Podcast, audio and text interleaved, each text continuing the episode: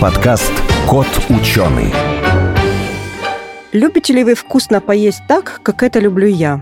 А оказалось, что на самом деле это не я, а нейроны моего мозга создают для меня образ и вкус еды. Цвет, запах, вкус, приятна ли ее текстура и температура. На вкус влияют практически все доступные нам ощущения, а также весь наш прошлый опыт и контекст принятия пищи.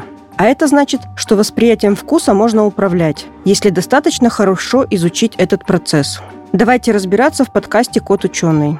Сухие цифры, графики и датчики, законы и формулы – скучно.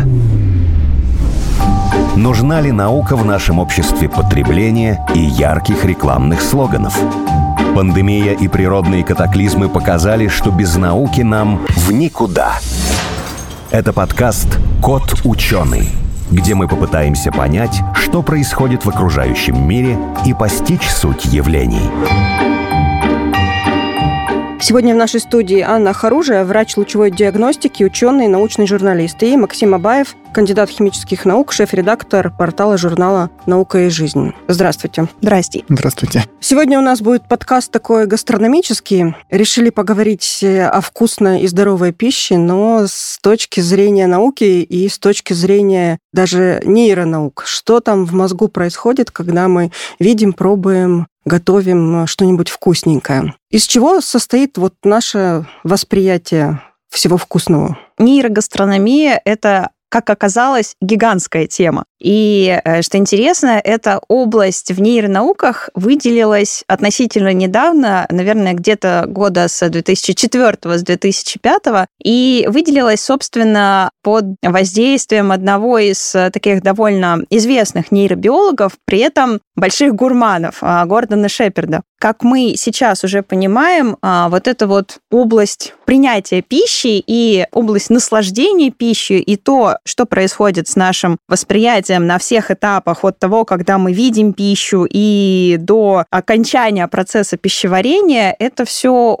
очень-очень-очень обширная тема. И, собственно, вкус, как мы его приняли считать, да, вот то, что мы считаем вкусом, на самом деле не сам по себе вкус, а это мультисенсорное восприятие. То есть мы ощущаем как аромат еды, мы видим эту еду, мы слышим, когда мы эту еду, там, например, перемешиваем по тарелке или жуем, мы осуществляем воздействие на наши сенсорные рецепторы, то есть рецепторы давления, рецепторы пережевывания. То есть мы можем сказать, какой текстуры эта еда. Да, да, да, конечно. Да, то есть вот это все, оно формирует у нас единое представление о еде и затем связывает это представление с нашей эмоциональной сферой, с нашей памятью и так далее и тому подобное. То есть фактически в восприятии вкуса еды участвует вообще весь мозг. Жизнь крутится вокруг еды.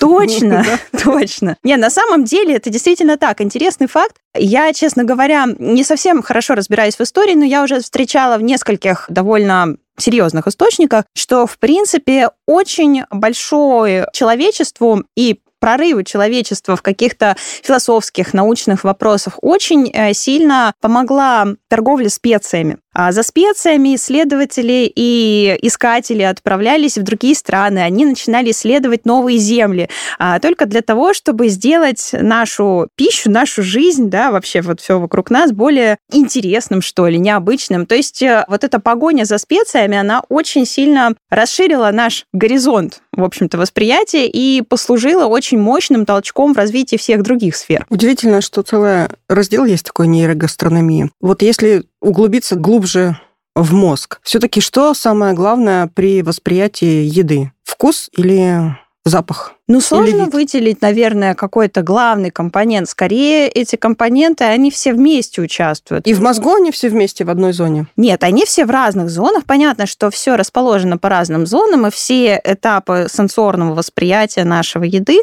они обрабатываются в разных зонах головного мозга, но все в итоге объединяется в лобной коре. То есть в той самой префронтальной коре, которая формирует наше вот комплексное общее представление о пище и затем обращается к, а, собственно, гиппокампу, к миндалине, к лимбической системе и так далее. То есть в итоге наш образ еды, он э, формируется в нашей фронтальной коре. А вот когда, не знаю, там с возрастом меняются вкусы, не знаю, там в детстве не любил оливки, а потом раз и полюбил. Это в голове что-то меняется или, не знаю, там рецепторы какие-нибудь отмирают от старости? Или это культурный какой-то код? С оливками, кстати, интересно. Считается, вот, знаете, тест на оливки – это тест на возраст. Когда ты полюбил оливки, ты окончательно повзрослел. Ну, есть как бы это немножко такое юмористическое представление, но что-то в этом есть, потому что действительно очень много детей, наверное, подавляющее большинство оливки в детстве не любят, но с возрастом все-таки мы начинаем их воспринимать как нечто вкусное.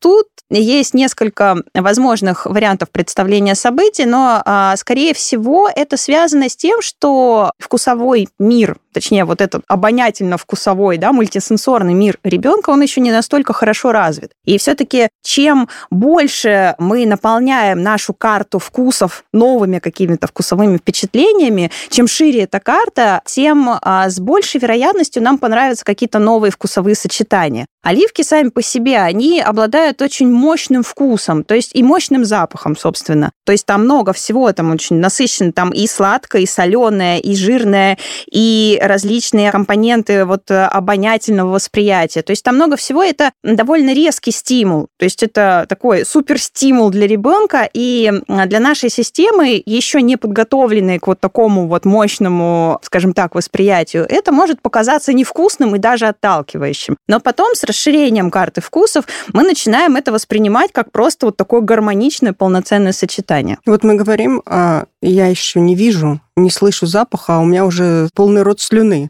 Это что на меня подействовало?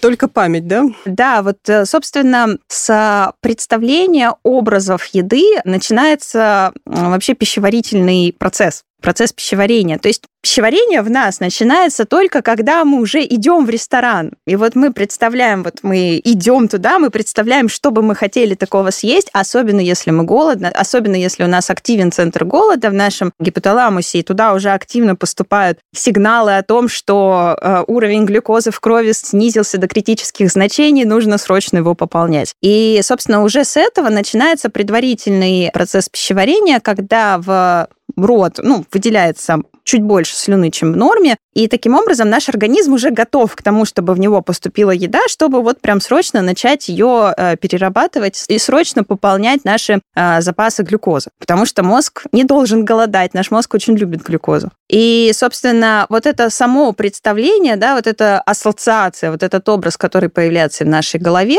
пожалуй, если он появится на сытый желудок, он не произведет такого впечатления на нас. А вот если он появляется, если мы представляем, размышляем о еде когда мы уже голодны, то это как раз э, говорит о том, что и, собственно, влечет за собой вот эти все процессы и выделение ферментов, в том числе в желудок. И это все говорит о том, что пора бы подкрепиться. Это, кстати, является одной из э, компонент э, вот этой доминанты поведения. Когда мы уже думаем не просто о работе, да, а думаем, так, надо сходить поесть, так, выпить кофе, так, чем-нибудь перекусить, то есть уже пошло вот это формирование а, соответствующего поведения, направленного на то, чтобы обеспечить э, нас дополнительной энергией, которой стало не хватать. А если энергии, скажем так, уже запасено много, там, на боках и так далее. Организм все равно хочет есть.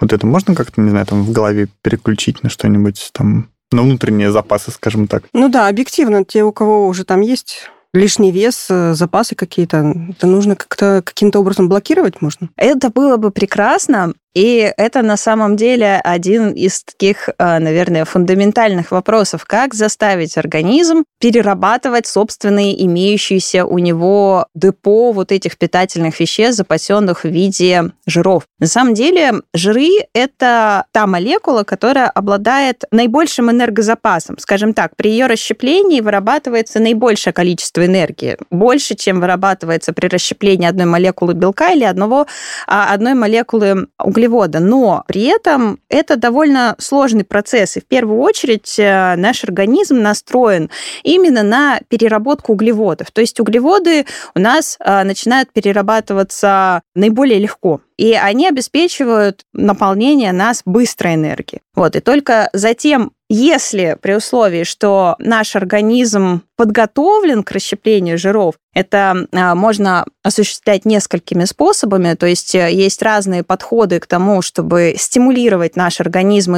и обучать его а, расщеплять жиры, то а, тогда, в принципе, можно, например, получать энергию по большей части именно из жировых запасов, но все равно углеводы при этом будут работать как такой запуск. Знаете, когда вот мы разжигаем костер, а у нас сразу вот эти вот толстые бревна не загорятся. Нам надо туда вот под низ подложить какие-то щепки, какой-то, а, может быть, бумагу какую-то, да, ну что-то такое сухое, что разгорится, и а, затем а, то, что подожжет уже большие бревна. Вот под этой щепкой можно а, понимать углеводы, а вот эти большие бревна можно воспринимать как жиры. То есть сами по себе они не загорятся, им нужно помочь. Сразу вспоминается такое исключение, что очень многие люди сладкое вообще не любят. Ни в каком виде. Скорее всего, они себя заставили так думать. И, скорее всего, они поменяли свои пищевые привычки именно в сторону того, что отлучили себя от сладкого. Вообще сладкое это, как показывают многочисленные исследования, это, собственно, номер один стимул а, для человека, потому что ну, это связано с особенностями работы нашего организма, с особенностями работы нашего мозга, что, в общем-то, глюкоза – это основной питательный компонент для мозга, а мозг у нас – это ну, один из самых главных органов, который позволяет нам существовать э, в этом мире и вообще развиваться и так далее. Вот, поэтому мозг нельзя оставлять без энергии, и в первую очередь энергия берется в виде глюкозы. Ну и, соответственно, глюкоза обеспечивает всю нейрональную, глиальную работу и так далее. То, что связано именно с пищевыми предпочтениями, это все очень моделируемая вещь. Скорее всего, эти люди в детстве это сладенькое любили. В общем-то, а, сложно, в принципе, найти ребенка, который бы сладкое вообще никак не любил. Мои дети. Прям с самого детства. Да, вообще, конфеты даже вообще не ели. Возможно, это связано с тем, что давалось им с самого детства. То есть пищевые предпочтения вообще это вещь очень формируемая. То есть все зависит от того, допустим, как это сладкое, например, воспринималось с самого начала. Например, его в принципе не было на столе, вообще ничего. Никакого сладкого детям сладкое не давали. И, собственно, оно не служило таким большим стимулом для каких-то заслуг, потому что обычно как происходит? Ты получил пятерку, молодец, можешь себе там... Пирожок.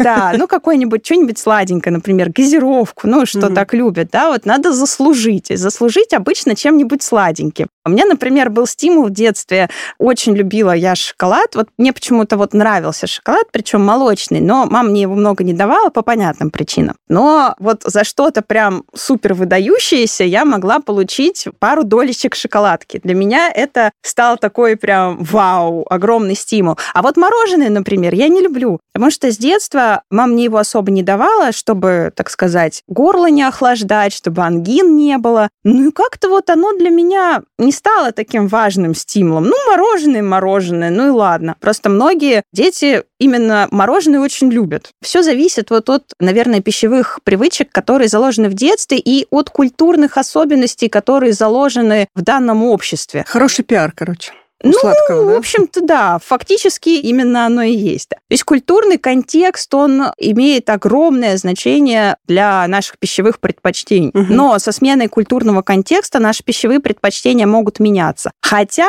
все равно очень много пищевых привычек остается с детства. И, в общем-то, это то, что остается с человеком до конца своей жизни. Например, многие мигрировавшие люди в разные страны, да, они говорят, что все равно вот нет-нет, да и захочется гречку с котлеткой съесть. Вот, вот что-то есть в этом такое прям Это уже больше, приятное. наверное, с психологией, да, связанное чем с какими-то, допустим, с, действительно с рецепторами. Да, то есть это именно такая вот психологическая сфера, потому что эти вот пищевые привычки, они имеют непосредственное соотношение с нашей лимбической системой, которая отвечает за выработку эмоций при определенных вкусовых сочетаниях. То есть вот этот контекст, то есть даже не просто эмоция, а контекст. Перед тарелка, да, особенность тарелки. Тарелка стоит на столе, какой стол, комната, да, какой-нибудь старый сервант, там, занавесочка, лето из окна, вот эти летние запахи, там мама что-то готовит. То есть вот весь этот контекст, он вырабатывает у нас комплекс эмоций. Поэтому, собственно, ощущение еды наши от ощущения контекста практически неотделимо. У нас тут недавно же коронавирус менял всем вкусы, запахи и все остальное. Угу. А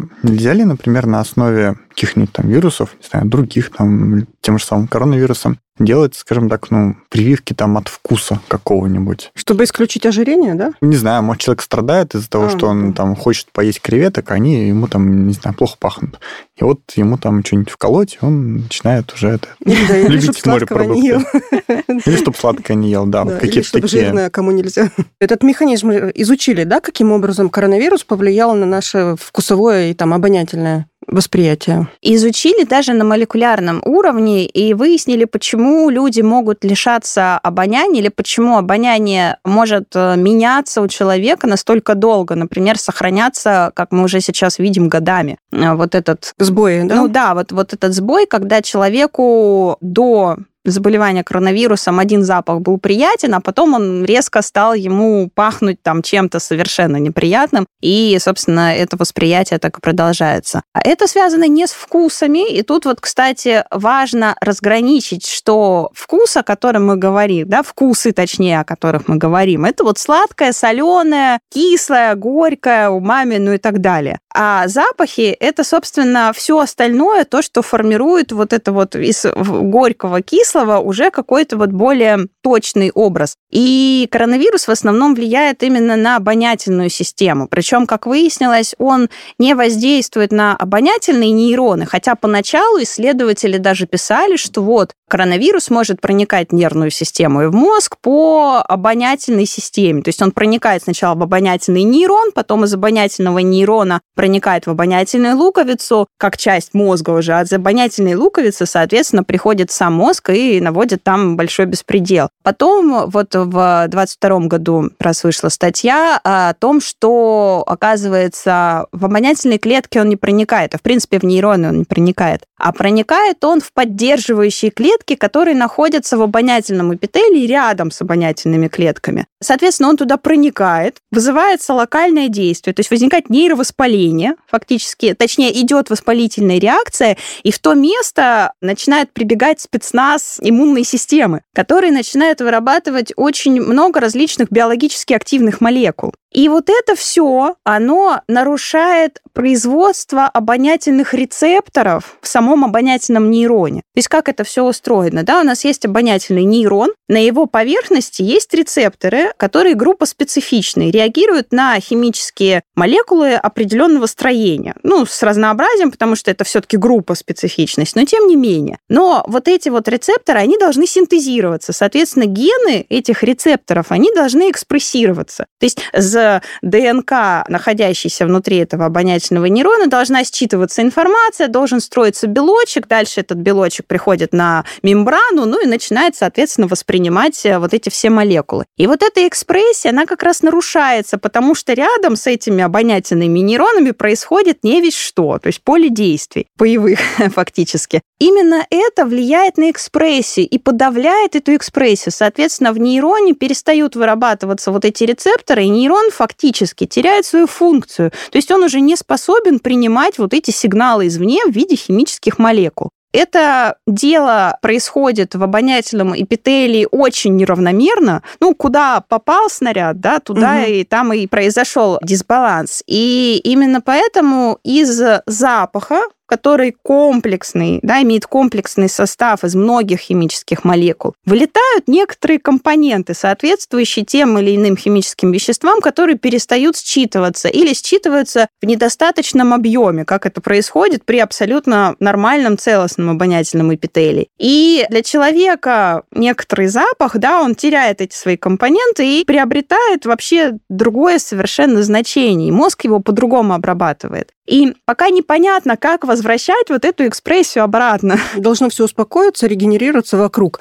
То есть сам нейрон не затронут. Сам нейрон не затронут. А, кстати, где он находится? Вот этот обонятельный эпителий находится в верхних носовых ходах. Ну вот если мы представим, да, у нас есть как бы три таких этажа если посмотрим в разрезе вдоль, да, то у нас есть три этажа, три носовых хода, и вот верхняя часть носовых ходов, он сверху там вот расположен. Небольшой участок совсем, где-то 2 квадратных сантиметра, и там находится несколько миллионов этих а, обонятельных рецепторов, соответственно, ну, обонятельных нейронов. Они меняются, то есть это та часть нервной ткани, которая постоянно регенерирует, но, наверное, без этого нам было бы совсем плохо, потому что если мы, допустим, вдыхаем какой-то резкий запах или запах, состоящий из э, токсичных молекул, естественно, эти нейроны могут погибнуть, и без нормального восприятия запахов нам было бы не выжить в некоторых условиях. Поэтому эта регенерация осуществляется где-то раз в 60 дней у нас э,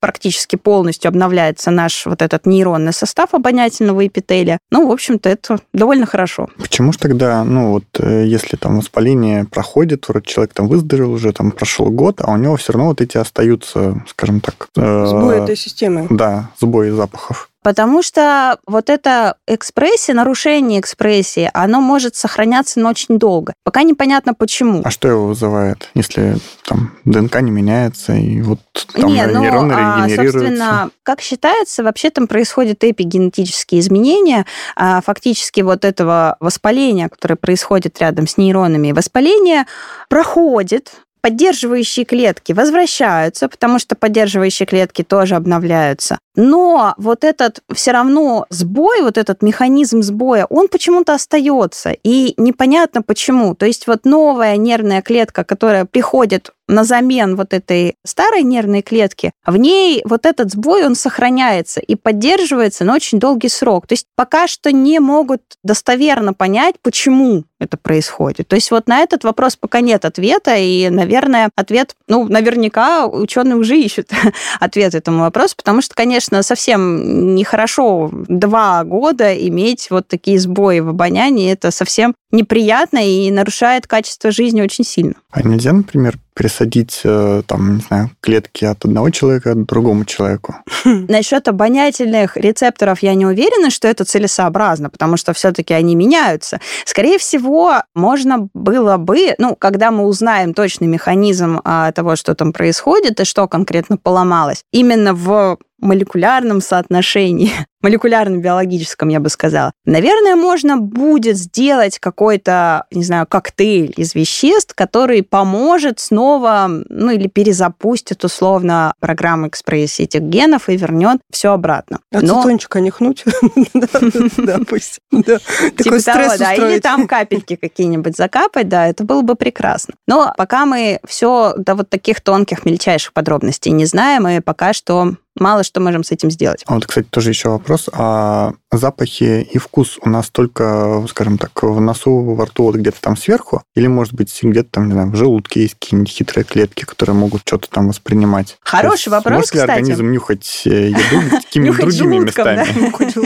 Вообще вопрос хороший, кстати, да. А можно сказать, что обонятельные рецепторы, мы, кстати, это тоже не так давно выяснили, ну, мы в смысле наука, оказалось, что некоторые обонятельные рецепторы есть не только вот в том небольшом обонятельном поле нейрональном, которое имеется в верхних носовых ходах, но еще и по ходу глотки, в ротовой полости и э, в некоторых вкусовых почках. То есть вкус, ну, система вкуса у нас устроена несколько по-другому, нежели система запахов. И э, вот эти вот вкусовые клетки, которые, собственно, отвечают за восприятие вот этих вкусовых уже молекул, они упакованы в такие вот почечки, а, собственно, и эти почки населяют наши вкусовые сосочки на языке, ну, которые все наверняка видели в детстве, точно могли исследовать, капая туда чернилами или каким-нибудь там молочком, например. Собственно, вкусовые а, почки также обладают вот этой запаховой чувствительностью. И, собственно, эти вкусовые почки есть не только на языке, но и тоже на ротоглотке и так далее.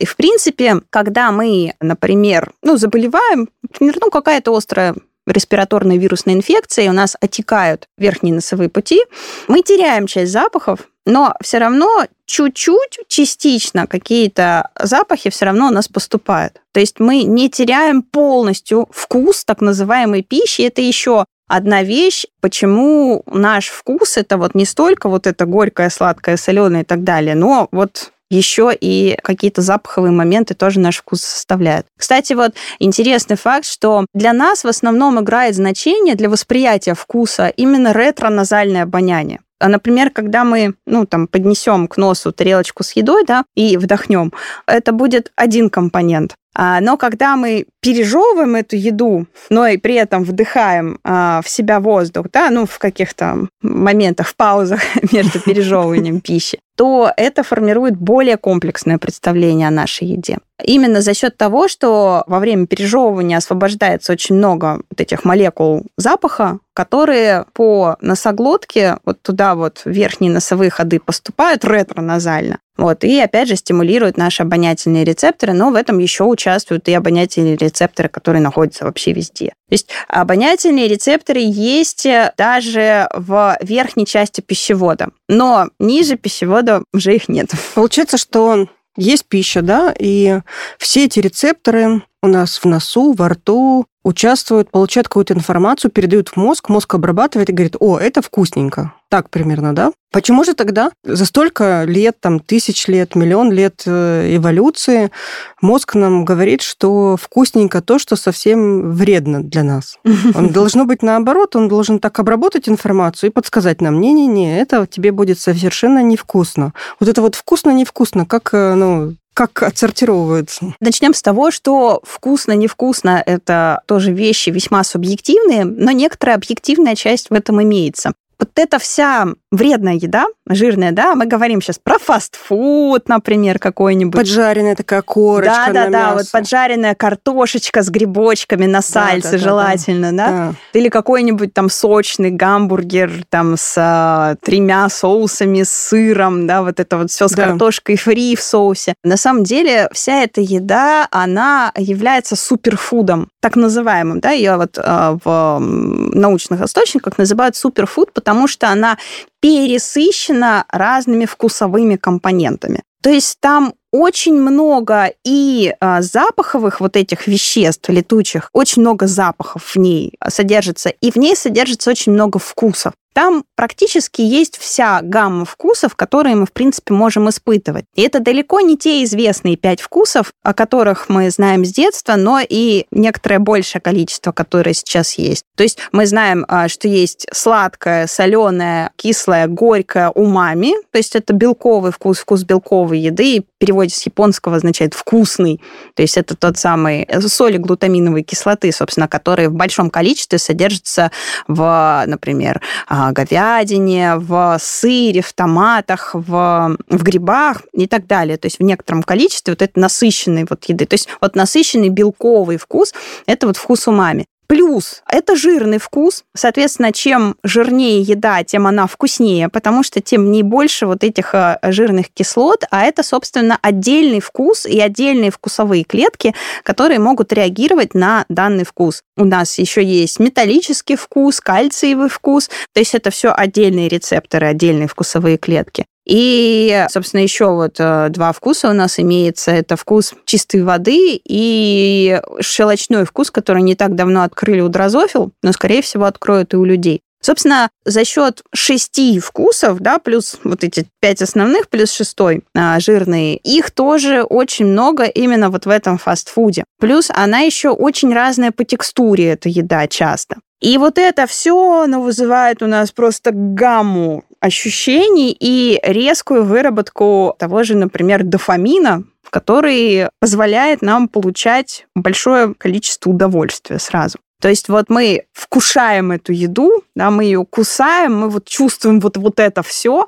И есть у нас области в мозге, которые отвечают за удовольствие от еды. Причем всплеска удовольствия, их два основных. Первый, э, когда мы только начинаем есть, и второй, когда мы ощущаем чувство насыщения, получаем чувство насыщения, и это второй всплеск дофамина, который как бы сообщает, что нам хорошо, приятное чувство сытости, мы насытились, нам больше не надо. И вот этот первый всплеск дофамина, который мы получаем от вот этой насыщенной еды, он а, многократно превышает вот тот второй всплеск дофамина, который сообщает нам о сытости. И мы его практически не замечаем. И это, как бы, во-первых, способствует тому, что нам вот эта пища нравится гораздо больше, потому что она гораздо больше вызывает у нас плеск удовольствия. Плюс, э, во-вторых, эта пища заставляет нас переедать, потому что мы не чувствуем чувство сытости по прохождению какого-то количества времени. Вот. И, конечно, это все чревато. И, собственно, почему так происходит? Потому что наш мозг не привык к такому большому обилию различной еды, которая сейчас есть вокруг нас. То есть он за последние несколько тысяч лет не смог перестроиться? Ну, конечно, нет. Ну, то есть он эволюционировал миллионы лет. И такое вот обилие пищевых компонентов, которые мы имеем сейчас, ну, это, дай бог, там сотни лет. И то вряд ли. Так. И то вряд ли, да. И, соответственно, все биологические, именно физиологические процессы были настроены таким образом, чтобы искать как можно более питательную еду. Что питательную? То есть это сладкое в приоритете, жирное в приоритете, белковое в приоритете. То, что насытит нас энергией и поддержит нашу жизнедеятельность. И оно так и остается. То есть приоритет отдается вот этой насыщенной вот этими вкусами, компонентами еде. Хотя э, сейчас э, этой еды столько, что, в общем-то, нам, может быть, и не надо было бы, чтобы у нас так много удовольствия выделялось от потребления этой еды, чтобы мы к ней не привыкали. Так что вот эти все полезные эволюционные механизмы, они сейчас работают против нас, поэтому нужно еще больше держать себя под контролем и формировать именно проактивно формировать свои пищевые привычки, оберегая себя вот от излишних таких вот стимулов. Хотя иногда очень хочется. Надо как-то переучивать мозг, да? Этими занимаются, да, ученые, там, диетологи, все, чтобы переучивать мозг, чтобы воспринимать пищу не так, как наши первобытные предки. Или не надо переучивать? Тут, конечно, я бы сказала, компонентов много. Переучить, прям совсем отучить мозг от этой еды все-таки не получится. Но можно себя обучить таким образом, чтобы нам в основном а, нравилась какая-то более полезная еда. Например, условно я сейчас скажу, да, приходить в красивый ресторан, в красивую какую-то атмосферу, а, в атмосферу праздника, веселья, и вот в этой атмосфере праздника, веселья, например, заказывать не картошку фри и что-то прям вот жирное и вкусное, а, например, какой-нибудь... Сельдерей. Ну, питать, например, салат со стейком. Ну, условно, да. Конечно, стейк это тоже не супер полезная еда, но тем не менее это будет не та еда, которая супер-мега пересыщена вот этими вкусовыми компонентами. Ну, то есть понимать то, что наше восприятие еды очень сильно зависит от контекста, от контекстной ситуации, и пользоваться этим себе же во благо. В общем, в доширак не нужно сыпать эту приправу, а лучше его есть это без а специй. Что, доширак разве вредный? Что там вредный? Не знаю.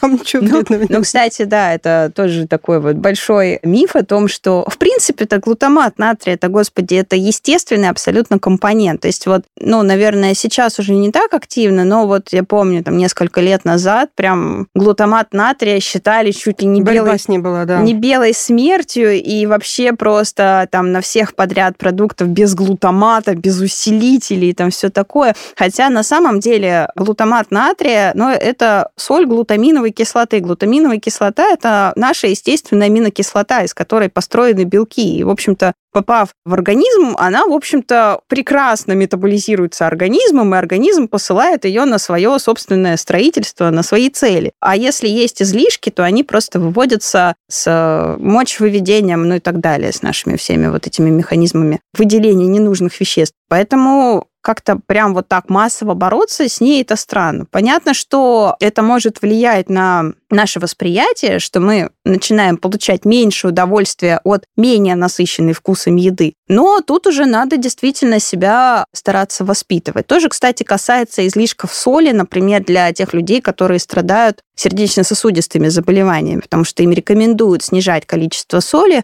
соответственно, количество натрия и хлора, который поступает в организм. И люди начинают пытаться привыкать, ну, там, еду не досаливать и так далее. И вот это все, как правило, сообщается для них с большим страданием. С большим страданием, да. То, что вот они привыкли, Скажем прямо. что еда насыщенная, так она пресная просто. Вот, и тут можно добавлять какие-то такие психологические моменты, возможно, которые бы делали вот этот прием пищи более приятным. Чтобы затем вот, вот это сформировалась ассоциация вот этой э, возможно, пресноватой еды и с чем-то приятным, с чем-то хорошим. А книги, которая вышла в соавторстве с Алексеем Паевским, тоже наш гость частый подкастов, научный журналист, называется «Набелят и формулы успеха». Аня, расскажи, пожалуйста, что в этой книжке, почему ее нужно прочитать? Книга посвящена лауреатам Нобелевской премии по физиологии или медицине, по химии и по физике. Этот проект изначально уже давно, много лет назад начал, э, собственно, мой соавтор Алексей Паевский, ну и продолжал на разных ресурсах. И потом это все вылилось в цикл публикаций, которые мы в итоге решили объединить э, в книге, значительно расширив каждую Нобелевскую премию. А фактически в ней судьбы этих людей. И люди